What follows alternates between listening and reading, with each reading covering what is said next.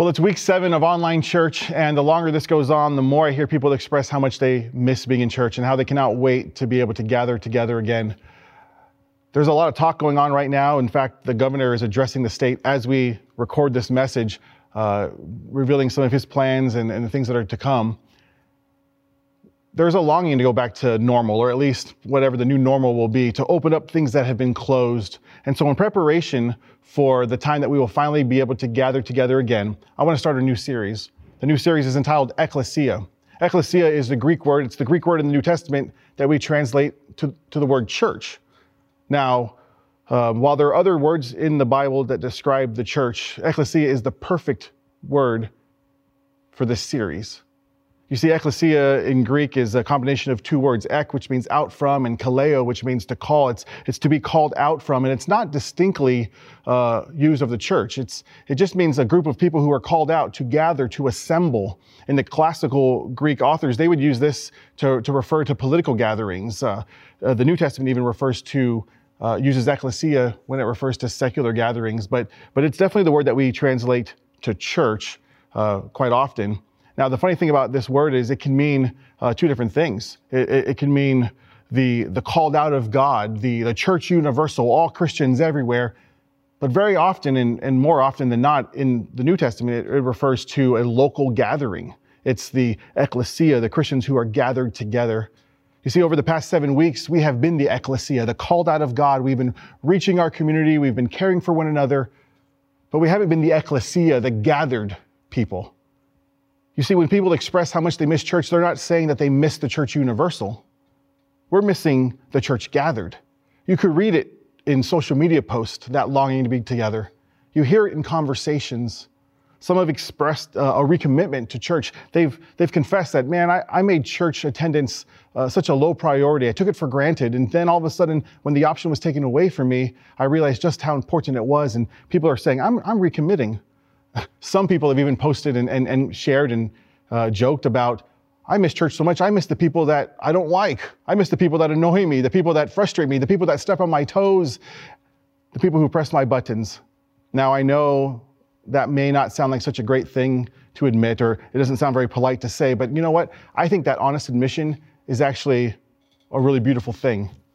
You see, while I'm excited that we that we are all excited about returning to church, I want to make sure that when we come back, that we are prepared for reality. If our time away over these past seven weeks has led us to paint some sentimental utopian picture of the way the church is, uh, then, then I'm afraid we've set ourselves up for a rude awakening. Yes, let me say this again. I, um, the admission of saying, I even miss the people that I don't mix well with is a beautiful thing. In fact, let me, let me let me take it up a notch and say this. Uh, I would be concerned if we at Radiant were some utopian church where we all naturally got along. I would be concerned if we all agreed on everything. I'd be concerned if we lived in perfect harmony. Now, I know what you must be thinking. Our pastor has lost his mind in quarantine. Aren't we supposed to get along and love one another? Aren't, doesn't Jesus say that the world would know that we are his followers, his disciples, by how we love one another? Aren't we all children of God and therefore we're brothers and sisters? Let me, let me say, yeah, yes, we are to love one another, but loving one another and getting along are not necessarily the same thing. And while we are indeed brothers and sisters in Christ, if you grew up with a brother or a sister, you know that you don't always get along. You see, I want us to be ready for reality that there is this ugly side to church. But more than just deal with it or know about it, I want us to embrace this ugly side. And I know that sounds strange to you, but stick with me. If you have your Bibles, turn to Ephesians chapter 2 as we talk about embracing this ugly side of church. The book of Ephesians is a letter written by Paul to the church in Ephesus. Paul had a, a, great relationship with the church in Ephesus. He had been through there a number of times, stayed for three years at one point, and as he's going back to Jerusalem at the end of his third missionary journey, he calls the elders to meet him in a nearby town so he could say farewell, because he knew that would be the last time he would see them. He writes this letter while imprisoned in Rome after he says his farewell in about AD 62. And the purpose is to give them instructions about here is the gospel message and here are the implications of that and how it uh, affects your life and how you live out your Christian life. So he speaks to the, the local ecclesia, the gathered church in the city of Ephesus. But at the same time, this letter serves as a, as an example for the ecclesia, the church at large, the church universal. What Paul teaches this local church applies to us today. So if you have uh, your Bibles, read with me in Ephesians chapter 2. Let me give you some context before we read our passage today. The, the passage that immediately precedes what we're about to read, chapters 2, 1 through 10, uh, Paul lays out the good news. He lays out the gospel message of Jesus. He, he, he gives us some of our most treasured verses when it comes to explaining what we believe and what Jesus has done for us. Listen to this, chapter 2, verses 4 through 5. But God is so rich in mercy that he loved us so much. And even though we were dead because of our sins, he gave us life when he raised Christ from the dead. It is, by, it is only by God's grace that you have been saved. And then verses 8 through 10 God saved you by his grace when you believed, and you can't take credit for this. It is a gift from God. Salvation is not a reward for the good things you have done, so none of us can boast about it. For we are God's masterpiece. He has created us anew in Christ Jesus, so we can do the good things He has planned for us long ago. So He lays out the gospel in verses 1 through 10 of chapter 2, and then He brings us, he brings us to the implications of that gospel. Let's read chapter 2, starting in verse 11. Don't forget that you Gentiles used to be outsiders. You were called uncircumcised heathens by the Jews, who were proud of their circumcision, even though it affected only their bodies and not their hearts. In those days, you were living apart from Christ. You were excluded from citizenship among the people of Israel, and you did not know the covenant promise that God made to them. You lived in this world without God and without hope, but now you have been united with Christ Jesus. Once you were far away from God, but now you have been brought near to him through the blood of Jesus. For Christ himself has brought peace to us. He united Jews and Gentiles into one people when in his own body on the cross he broke down the wall of hostility that separated us. He did this by ending the system of law with its commandments and regulations. He made peace between Jews and Gentiles by creating in himself one new people from the two groups. Together as one body, Christ reconciled both groups to God by means of his death on the cross and our hostility toward each other was put to death. He brought this good news of peace to you, Gentiles who were far from him, and peace to the Jews who were near. Now all of us can come to the Father through the same Holy Spirit because of what Christ has done for us. So now you Gentiles no longer are strangers and foreigners. You are citizens along with all of God's holy people. You are members of God's family. Together we are his house built on the foundation of the apostles and the prophets, and the cornerstone is Christ Jesus himself. We are carefully joined together in him, becoming a holy temple for the Lord. Through him, you Gentiles are also being made part of his dwelling, where God lives by his Spirit. So in verses, uh, verse 11, we see Paul reminding the Gentiles who he's addressing here that, that the they and the Jews, they were once separated. The Gentiles were outsiders. The, the, the Jews were, were, were spiritually proud, but shouldn't have been. And he goes on and says that we have been united in Christ, that, that they themselves, they had been united in Christ because of what Christ has done on the cross. They were once far from God, but because they are now united with Christ, they are now near. He goes on in verses 14 and 16 and says that on the cross, that Jews and Gentiles became one people. Two different groups now became one. He broke down the wall of hostility that separated them. He created peace by creating these two groups into one. And then he reconciled both of them to God and to one another. You see, there is a, a unity that takes place that the gospel brings. Verses 19 through 22, he uses the imagery of this unity and describes this new group that takes place. Jews and Gentiles are together as fellow citizens. They are members of the same family. They're members of God's family. They are his house, together his house, which Christ is the cornerstone. And a cornerstone is that first stone that's set, and everything else that gets set is in relationship to that stone. Jesus is the cornerstone that we are carefully put together, Jews and Gentiles, to become the holy temple of God, and we are his dwelling place through the Spirit. There is unity but not just a unity that's uh, uniformity. It's, it's not that at all. It's actually unity in diversity. See, the gospel brings unity in diversity. Jews and Gentiles had this long history of animosity towards one another. The one thing that they had in common, because they had nothing in common, was their bond in Christ. The bond in Christ is that one thing they had in common, and because of it, there was a, a love and a unity that existed that was unexpected, that, that, that nobody would have saw coming if it wasn't for Christ. These two groups should not have lived with love and unity, but for Christ. And when that happens, the world takes notice. It's so unexpected that people see it and they notice. See, one of my favorite quotes about the church comes from a New Testament scholar named D.A. Carson. You've heard me quote this before. The church is a band of natural born enemies who love each other for Christ's sake. This is what Jesus is talking about when he says, The world will know you're my disciples by how you love one another. Jews and Gentiles loving one another, the world knows that you are my disciples. If Jesus asks us to love our enemy, then that's a big task. Think about what he's asking us to do to love one another. That's, that's a little more in reach. I mean, someone steps on my toes in church, somebody gives me a cross eyed look, I, it's still within reach. we what we see in this passage is that people are united who shouldn't be united. People are united, and then people take notice. And when people take notice, God is glorified, which leads us to the, to the purpose of this unity. Skip with me to, to chapter 3, verse 10.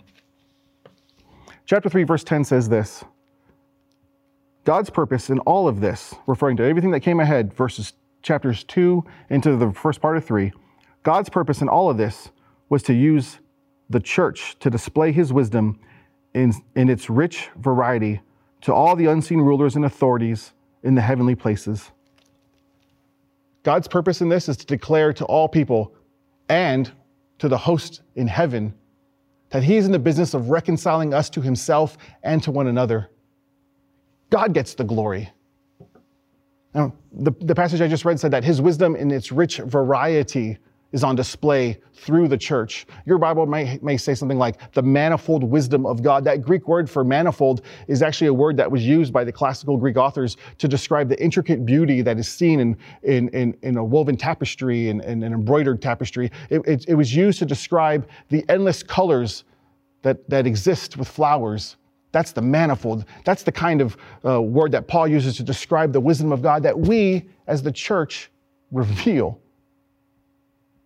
Now, this might be all great, and you're thinking, cool, this is, a, you know, I'm learning something here, but I did start this message talking about the ugly side of church. And you may be thinking, well, Jerome, wait a minute. What you're describing is a beautiful picture of the church. What you're describing is, is love and unity and a witness to others, but, but where's this ugly side? Where, does that come in? What were you getting at at the beginning of this message?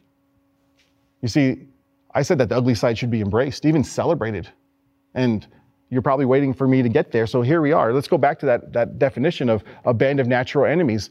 Well, when a band of natural born enemies are brought together, there's going to be some friction. There's going to be some disagreement. There's going to be some clashing. There's going to be some stepping on each other's toes. There will be disagreement, and there may be some hurt and pain while we have indeed been granted the righteousness of Christ when we put our faith in Him, it doesn't mean we necessarily suddenly have a righteousness of our own. We are still being transformed into the image of Jesus. We are still being transformed, and we still have an, a, a sin issue that we deal with. We, we have not arrived. Christ's righteousness was given to us not just so we can begin the Christian journey, but his, his righteousness is given to us every single day that we live. That my righteousness is not my own, but it's His given to me.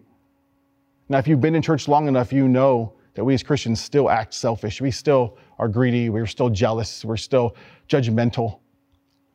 One of my friends um, this week, we were having a conversation, and she sent me a text that said, People are going to people. People are going to people. Yeah, there's an ugly side to church, but it shouldn't surprise us, and it shouldn't cause us to lose heart. In fact, if we embrace that reality of that ugly side, the possibility and the potential for, for friction, and recognize that God uses it for our own good, the ugly side becomes an opportunity. It becomes an opportunity for us to love one another for Christ's sake, to walk in love. See, your old self, which before Christ is dead, and your old self doesn't want to walk in love, but now that you have a new life, the resurrected life, you can live out that new life, reflecting who Jesus is, walking in love as Christ lives through you. You can live out your new identity and begin to, to see these conflicts as opportunities to reflect his image and to bring him glory. Now, I realize this is easier said than done, and that we will, um, I could preach it and you'd be like, yeah, okay. But listen, we're going to dive into this next week. We're going to dive into this in the coming weeks and make this a little more concrete. But for now, let me just give you the big idea for today that comes from this passage that sets up our entire series, and it's this the ugly side of church is, is opportunity for your growth and God's glory. Let me say that again the ugly side of church is opportunity for your growth and God's glory.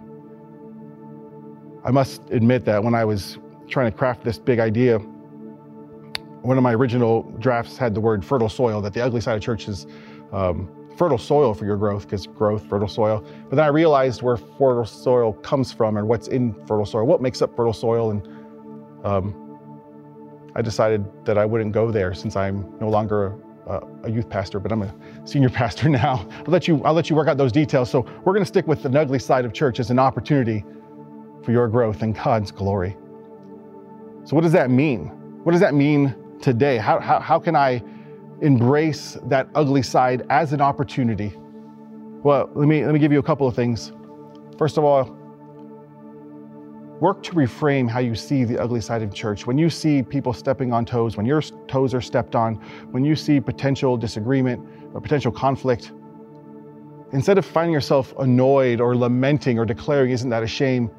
be amazed that God would choose us to reveal his glory to the world and to the heavenly host, that God would choose us in his plan. Be amazed more than annoyed. Reframe that thing. People are going to people, and guess what? You're part of the people.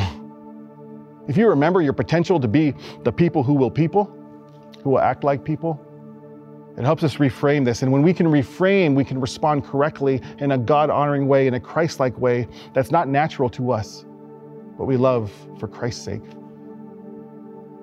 The second thing I would say is to help others reframe. The truth is that the ugly side of church has caused many to become disillusioned and withdraw from community. Many who have given up and walked away from faith because they've seen this and said, How can Christians act this way? But as far as I'm concerned, Christians are expected to act this way because we are sinners who are saved. I think this way, the ugly side, is the first part of telling the gospel story. Look at us. We can't save ourselves. Look at us. But then look at Jesus, who is righteous and holy and took our place. Help people reframe it. Now, I'll be honest, there are Christ- there are there are non-Christians who who look at the ugly side of church and they've heard it and they and that might be the one obstacle that they keep throwing out there. Like, yeah, I, I think I like this Jesus thing. I think I, I, I believe, but I don't know that I want to get involved in that. I like Jesus, but I'm not so sure I like the church. Help them reframe it and say, no, that's part of the gospel message. There, there is ugliness because we are in transition. We are being shaped and formed, but we were never good enough in the first place. And that's why we need Jesus. In fact, if, if you are um, one of those people who has become disillusioned, who has found themselves withdrawing from community, community, my challenge to you would be to re-engage. If you're a Christian who's been hurt, and as a result, you've been practicing social distancing before social distancing was even a thing that you knew, just a, another kind of social distancing within the church, you've been present but not present, then re-engage. Listen, the idea of self preservation through holding people at arm's length and playing it safe is not really playing it safe if it means you're holding God's plan for your growth and His glory at arm's length. Re engage, be part of the community. We'll talk more about that in the coming weeks. And if you uh, are here today, perhaps I described you just a few minutes ago when I said, people who are checking out faith, who are on a journey, uh, but are not so sure because of this potential for the ugly side of church.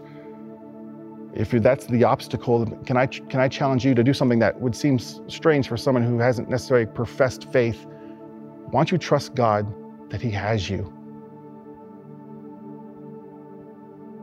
If God has brought you this far, don't let this become the obstacle that prevents you from crossing the line of faith. Trust that He's got you. He has been working in your life leading up to this moment, and He continues to work in your life, and He will continue. He's got you. See, the message of Jesus, which has been throughout this whole sermon, is that we are born into sin and that Jesus, God in the flesh, comes and lives a life that we could not live and dies a death that we deserve in our place so that we may be reconciled to God, maybe we could be in right standing and right relationship. He promises life, not just life eternal, but an abundant life today as we find a new life in Him. All you need to do is confess and believe. Believe and confess. Cross that line of faith. You can do it right now on your couch. You can do it in your car this afternoon as you're driving. Just cross the line of faith. And if you do, I'd ask you to let us know. Reach out to us. We'd love to walk alongside you in this new journey.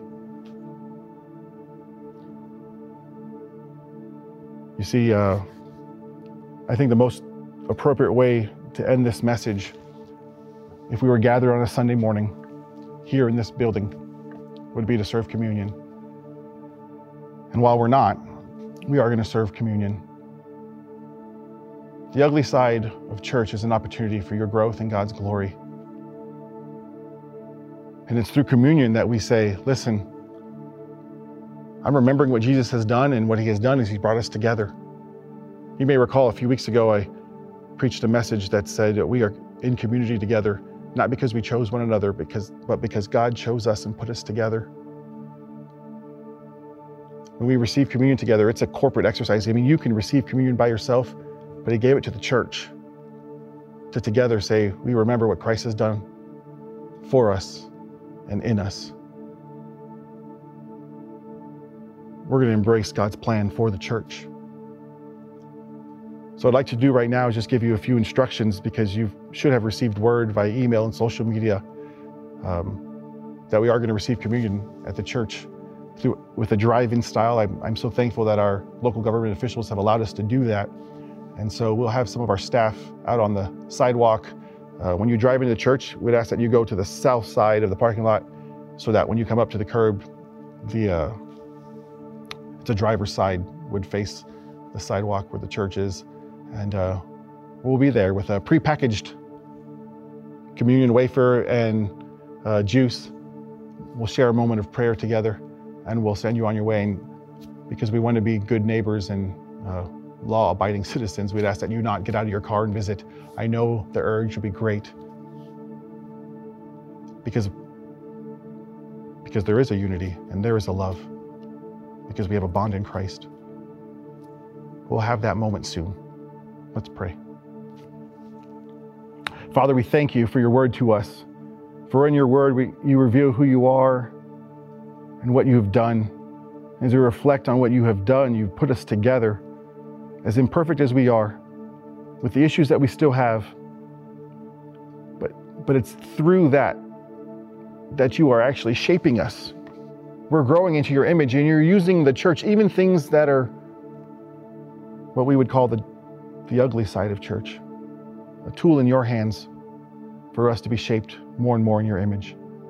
Lord, as we continue on in the series, would you shape us and would you indeed receive glory?